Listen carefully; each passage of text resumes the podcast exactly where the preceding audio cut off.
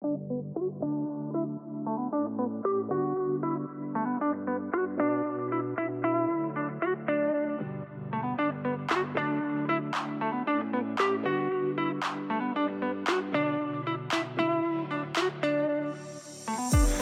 thanks for joining us on this episode of the Phil Files Christian Edition, where we take a look at a sermon from the ministry of Dr. David Phillips. Hope you enjoy today.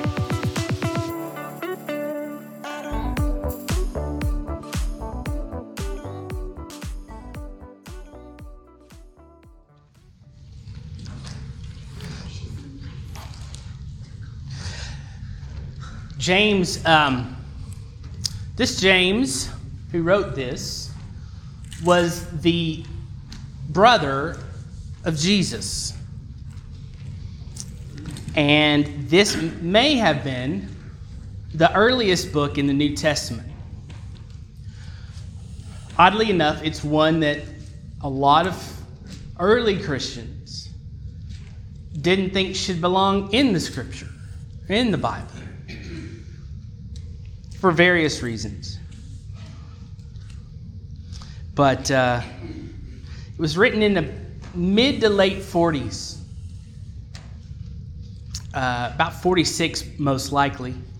And, um, and the book was written, and we'll talk about that in just a minute. The book was written to Jewish folks who had, um, who had been dispersed out of Jerusalem and into other countries. James was the leader of the church in Jerusalem after Peter left to go on his mission trips. He, he was the elder in the church. And so let's start reading in James 1, first eight verses. This letter is from James, a slave of God and of the Lord Jesus Christ. I am writing to the 12 tribes Jewish believers scattered abroad. Greetings. Dear brothers and sisters, when troubles of any kind come your way, consider it an opportunity for great joy. For you know that when your faith is tested, your endurance has a chance to grow. So let it grow. For when, you, when your endurance is fully developed, you will be perfect and complete, needing nothing. If you need wisdom, ask our generous God, and he will give it to you. He will not rebuke you for asking, but when you ask him, be sure that your faith is in God alone. Do not waver, for a person with a divided loyalty is, uns- is as unsettled as a wave of the sea that is blown and tossed by the wind. Such people should not expect to receive anything from the Lord. Their loyalty is divided between God and the world, and they are unstable in everything they do. So James wrote this. He wrote this uh, to the 12 tribes, and, and as, he, as he mentions that, as he states that, what he's actually in, uh, saying to the, to the people that he's writing to is that you are the true Israel. Uh, the reason Jesus had 12 apostles or 12 disciples, it was a restoration of the nation of Israel. Israel had 12 tribes. And so it was representative of that. James, as he's writing, he's writing and saying to these people, you as Christians, as followers of Jesus, are the true Israel. You are the church. One of the versions uh, says that it, it, he was writing to the 12 tribes uh, in the diaspora. Uh, there was a um, there was a persecution uh, that was going on that began to push Christians out of Jerusalem and into other parts of the world. It, we we kind of see this in Acts. Acts um, uh, tells us that you shall be my witnesses in Jerusalem, Judea, Samaria, and the uttermost, the uttermost parts of the earth. And, and uh, one of the ideas is that they, um, they may have gotten, uh, uh, the, the, the persecution was coming anyway, but that some there could have been a, a great amount of Christians um, who who came to uh, to Jerusalem for uh, the Passover, and they met Jesus, fell in love with Jesus, became baptized, and started listening to the church, to the leaders in, in Israel, and just didn't want to go back home, and just didn't want to go and share the story of Jesus as he commanded. And so the Spirit decided to move them, uh, move them back out through persecution. The, the church always thrives, uh, oddly enough, in persecution and testing and struggling, and the church began to grow. As the people uh, moved out from Jerusalem back home and to other parts of the world, the story of Jesus began to be told in the uttermost parts of the earth and in the neighboring countries and in the neighboring cities.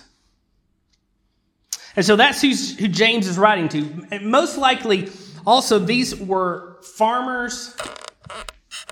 They weren't wealthy by any stretch of the imagination uh, maybe even migrant farmers. And that comes into play. We see that uh, in chapter 2 some. And that's, uh, that's actually one of the themes in the book is this idea of poverty. And so James has written this book uh, to the 12 tribes, the Jewish believers scattered abroad. And he, he says this Brothers and sisters, when troubles of any kind come your way, consider it an opportunity for great joy. Um, that's a hard word to hear. When, when, when troubles come, when trials come, whether it's uh, the loss of a job or the death of a loved one or you know, hospitalization, illness, those kinds of things. The first thing I th- think of, or the first thing I don't think of, is to be very joyful in that. Uh, and, and so we, you know, we talked a little bit about joy last week. We talked about rejoicing. Uh, let's talk a little bit more about joy uh, in in this. Uh, so joy. Um, Joy is, can be defined as the settled contentment in every situation. That's a decision we have to make beforehand and every day. That we are going to be content in whatever comes our way. It's a decision we have to make beforehand. Because if we don't, then it becomes a response, it becomes an emotional response.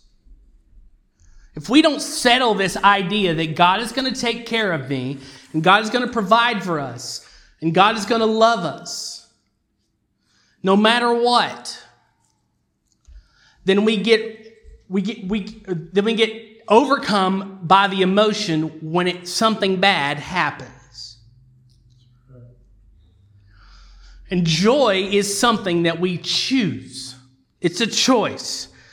James says, consider it all joy. Consider it. Think about it. This is not a reaction. This is not an, um, a response. This is something that we settle in our mind every day. Every day, I am going to take a moment and say, God, thank you for everything you've given me. I trust in you today, no matter what comes. It's settled.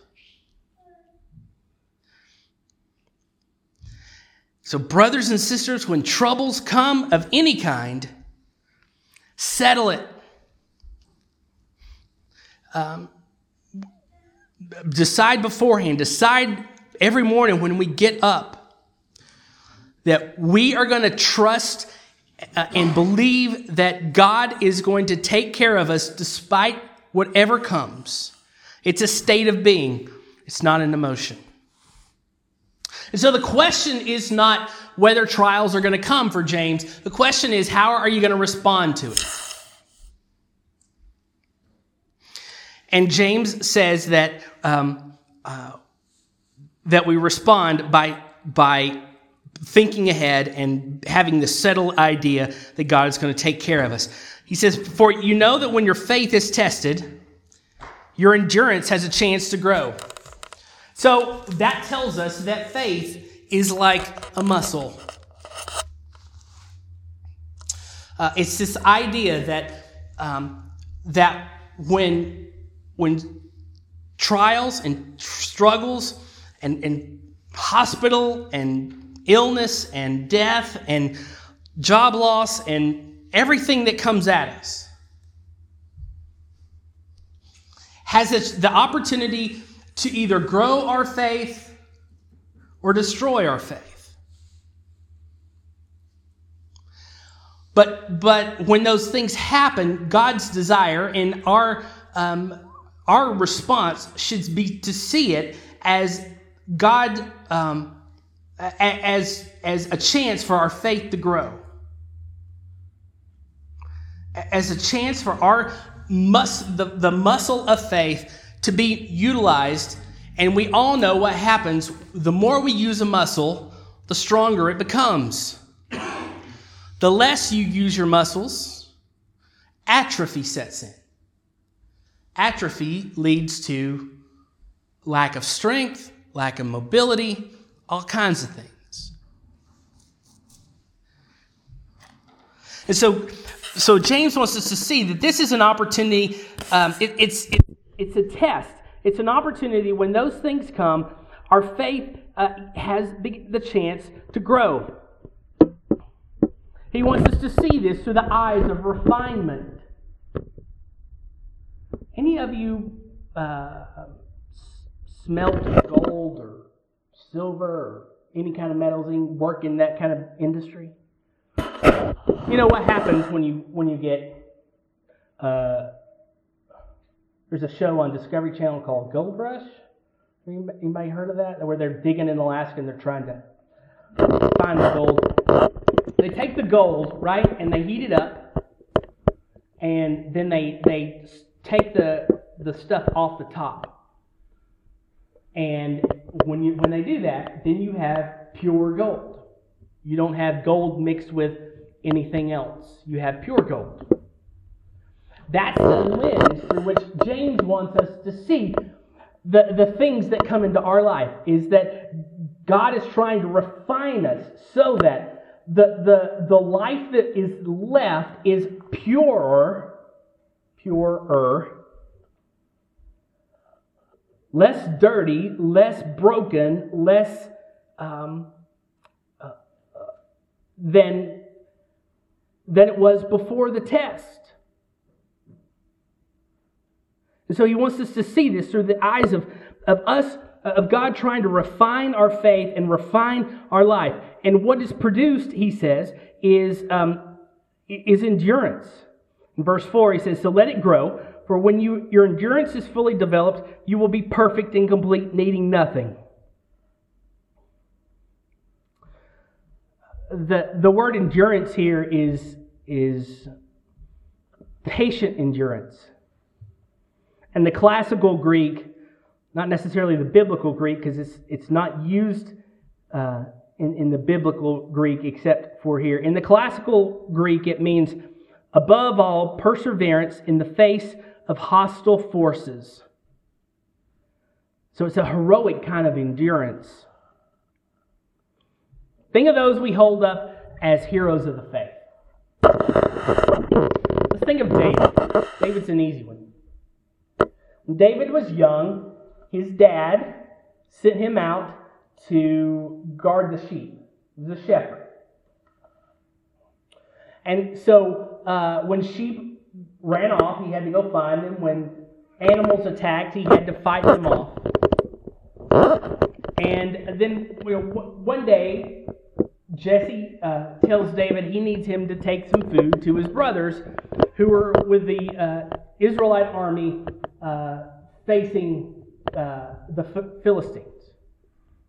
and he takes his the food to his brothers, and lo and behold, this giant man comes out named Goliath. Remember that story? Goliath. Uh, and, and, so the battle was uh, Israel would send out their toughest um, toughest soldier, and the, the Philistines would send out their toughest soldier, and, and they would fight. Those two would fight, and whichever one won, then the other nation would become the slaves of the one who won. Make sure I got that right in my head. And and so David is it says, "What are y'all doing?" And and uh, uh, they said, "You know, we don't have anybody that can fight that's strong enough to fight him." So David says, "I'll do it." Remember, Saul, uh, Saul tried to give David his armor, and it was too heavy, it was too big. And David says, um, Listen, I fought the bears, I fought the lions, I fought all these people, all these animals. I've done all of this. God has prepared me for this moment. And David went out, find, found five smooth stones took out his slingshot, gave it a whirl, boom, right in the forehead. Goliath falls down. David cuts his head off, and uh, the Philistines run. David was confident that he could go into battle against the Philistines because he had been tested. He had seen, he saw all of these things in his past as tests that had prepared him for this moment. You and I have had our faith tested. We've had moments where we struggle, where, where we sometimes even question God, where, where tragedy strikes or pain strikes, or you, you lose your job, or you, you, know, you lose a family member, or you go through something, go through a divorce, or anything like that.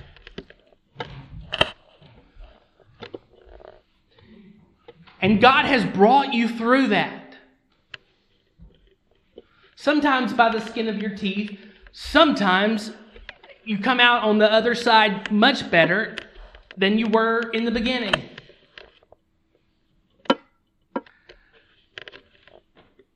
God has taken care of you. He has loved you. He is even when you don't see him working, he is working behind the scenes. And we, we come to the, sometimes we only see those things after, uh, after we come through them, right? Hindsight, we can turn around and we can say, God was working there. God was working there. God was working there. And we come through that and we realize just how gracious and kind and loving God was. And what does that do when the next time hits? Because it's going to hit. Okay, God, I trust you. And God brings us through those moments. And they may feel a little harsher than the one before. But God is building this endurance in us, this idea that God, um, that, that we can stand firm like David we can stand firm like Moses. We can stand firm like Abraham. And when those tr- troubles and stressors and, and things of life come, we can stand and say, God, you got it. I'm just going to trust you. And the, the thing that it does, the thing that it does in us is it exposes those, those testing times often expose the brokenness within us. It exposes the the the the the, the ore, the, the the the thing that's not gold, the impurities. It exposes the impurities in us, and it helps us to deal with those and move those away, get those out, so that we become more and more like Jesus. The, the wording in verse 4 your, when your endurance is fully developed, you will be perfect and complete, needing nothing. The idea is wholeness. Adam and Eve in the garden, before they sinned, were whole. They didn't know shame, they didn't know evil, they didn't know brokenness, they didn't know um, what it meant to be naked. They were whole. They walked with God in the cool of the day. Every day. They were transparent. The idea of nakedness is they were completely transparent to God. Nothing hidden. And then when sin came into to being, when, when Adam and Eve sinned, that's when brokenness began to occur. That's when, uh, when our bodies started breaking down. That's when sin started, um, started, you know, got into the world. That's when, uh, you know, people started killing each other. That's when, when we began to um, uh, hurt each other. And we were not whole at that point.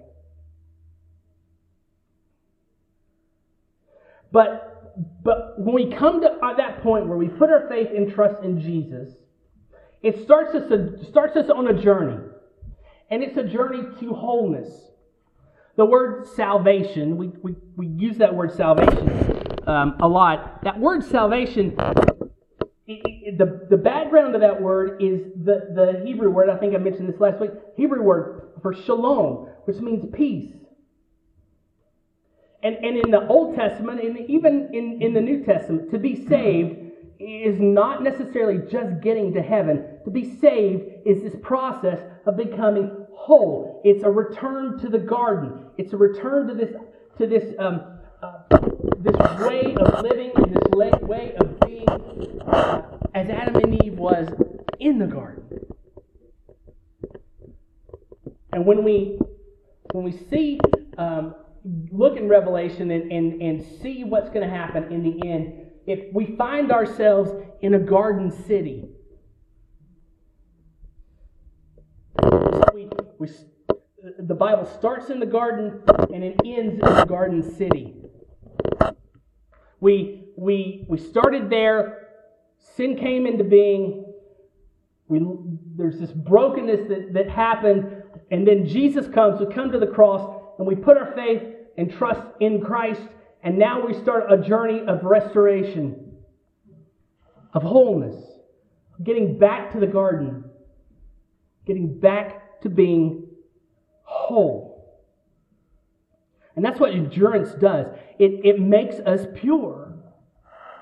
It, it works its way in us in this life. Now, ultimately, we won't be whole, completely whole, until we until we cross that line into heaven.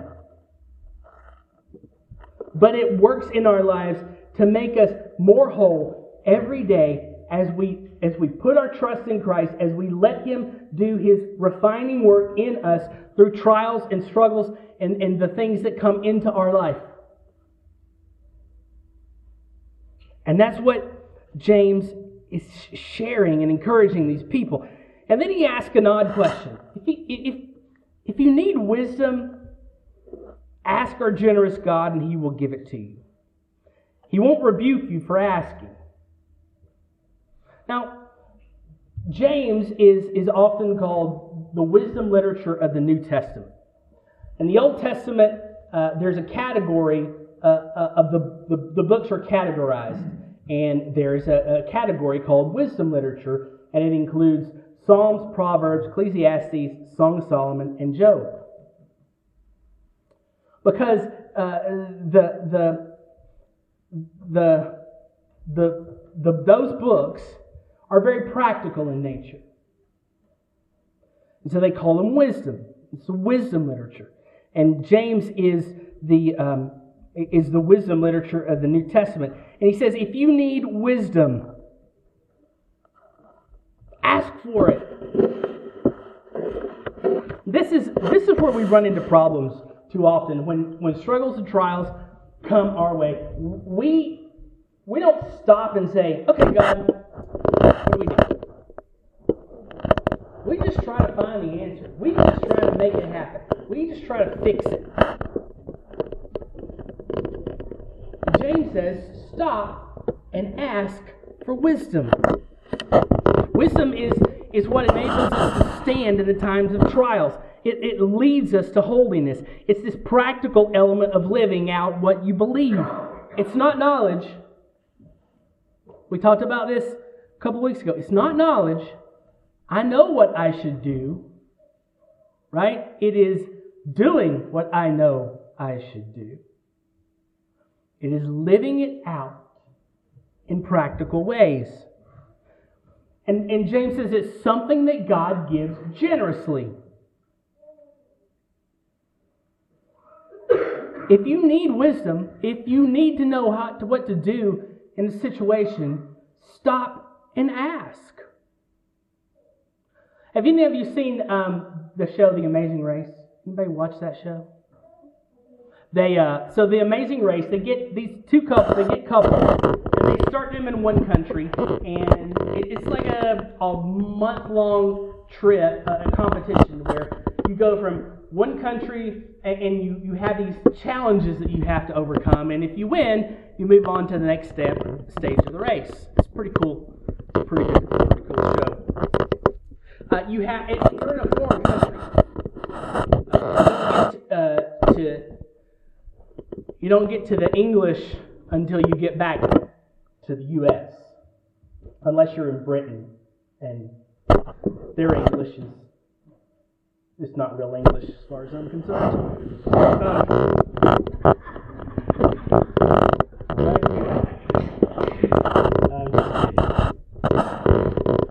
Um, um, but you can imagine being in Italy and trying to, you have to drive places and you have to find monuments and all these kind of things. You can be, imagine being in Italy armed only with a map and a compass, and you have to drive from one place to another and then go to this monument uh, and, and do something.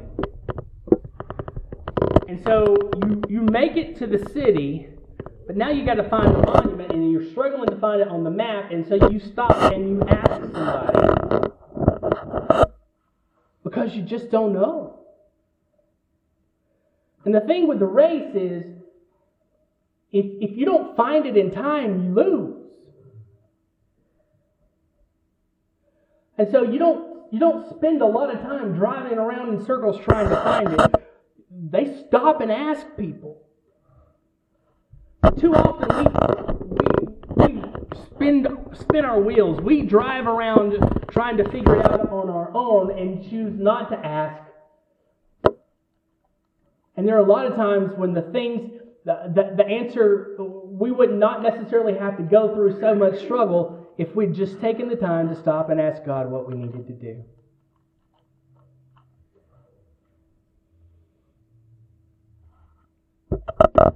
And, and James says, God, if you need it, ask it because God is generous and he'll give it to you. He won't rebuke you for asking. But when you ask, and this is the key, when you ask Him, be sure that your faith is in God alone. Don't waver. For a person with divided loyalty is as unsettled as a wave of the sea that is blown and tossed by the wind.